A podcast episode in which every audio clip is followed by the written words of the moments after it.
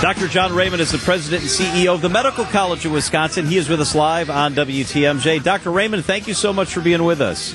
Good afternoon, John. Glad to be here. Hey, I want to start with a question from a listener who texted into the text line and asked this.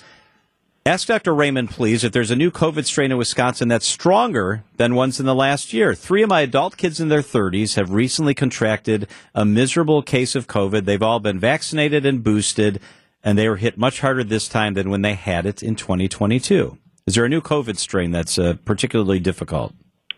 Uh, that that's a really interesting question, and I, I, think the short answer is probably not. Um, but we are tracking Arcturus, which is a strain that has been circulating through India and seems to be very contagious and perhaps to cause more significant disease than some of the Omicron strains have. Um, so if the listener would indulge me, I'll try to check the genome sequencing database for the state and answer the question next week.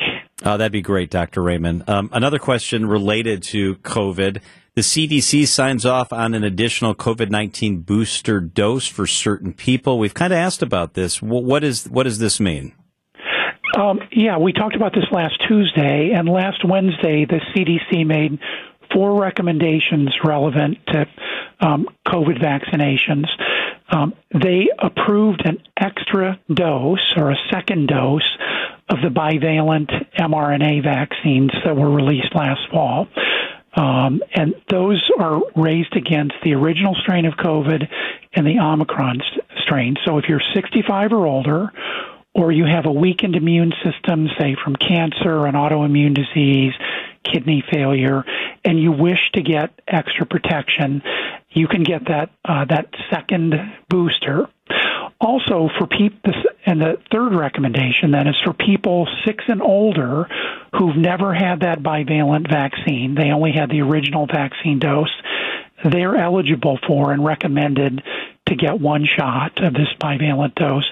And then finally, the CDC recommended that we no longer administer the original COVID 19 vaccine that was raised against the, the strain that was uh, circulating in early 2020. So, those are four things I think um, for people that are 65 and older, and they're six months out from receiving their first bivalent uh, booster, or they never received one, or if you have a weakened immune system, talk to your doctor, but it's a good idea to get that booster. Dr. Raymond, at least uh, one person has died and a hundred others have been sickened in Michigan by this blastomycosis, which is a fungus. Are are we learning more about what happened there and how this could have spread? Yeah, we are. We are learning a little bit more. Blastomycosis is a fungus um, that is prevalent in Michigan, Minnesota, and Wisconsin, and some parts of the Southwest. It's in the soil, it's in wood, it's in decaying leaves and, and other organic materials, and we may from time to time be exposed to it. But typically, it only causes about two cases per 100,000 people. So if you inhale that fungus in the form of either mold or spores, you can get a, a pneumonia and some systemic symptoms from that. But it's actually pretty unusual. Um, we know that it's more prevalent in the Upper Peninsula. And what happened at a paper mill, a hundred people that worked or lived around the paper mill have um, blastomycosis, and one person died from it.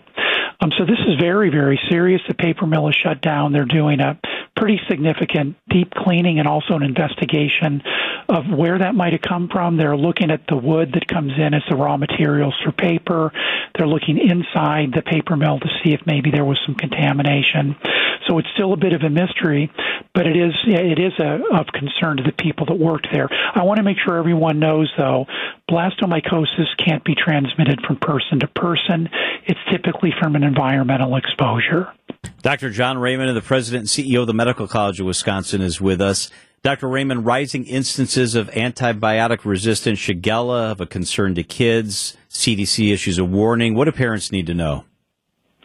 Uh, first of all, parents don't need to worry. Um, this is really uh, the CDC issued a warning to make laboratories and physicians aware. So Shigella is a bacteria that causes gastrointestinal symptoms. It often can be confused with some of the common viruses like norovirus. Um, it's less prevalent than viruses, but it causes about half a million infections per year. What's concerning about Shigella, it's usually self-limited, um, occasionally requires antibiotics or treatment, but there is a circulating strain that is resistant to multiple different types of uh, antibiotics. And so that would be something if, if a child has persistent bloody diarrhea, fever, they're not getting better with symptomatic treatment, that should be that's something that your pediatrician ought to consider as a possible cause. All right, Dr. Raymond, you have some good news for us this week. I do, and this is medically related. Um, that it's really great news. There now is a vaccine that has been approved for malaria.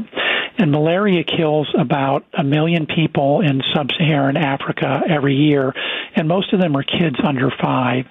So Nigeria and Ghana are the first two countries that have approved administration of a vaccine for malaria for kids between five months and three years of age. And this could be a real game changer for one of the leading causes of death in Africa. That is good news for sure. Dr. John Raymond is the president and CEO of the Medical College of Wisconsin. Great to have you with us, Dr. Raymond. Thank you. Uh, thank you, John.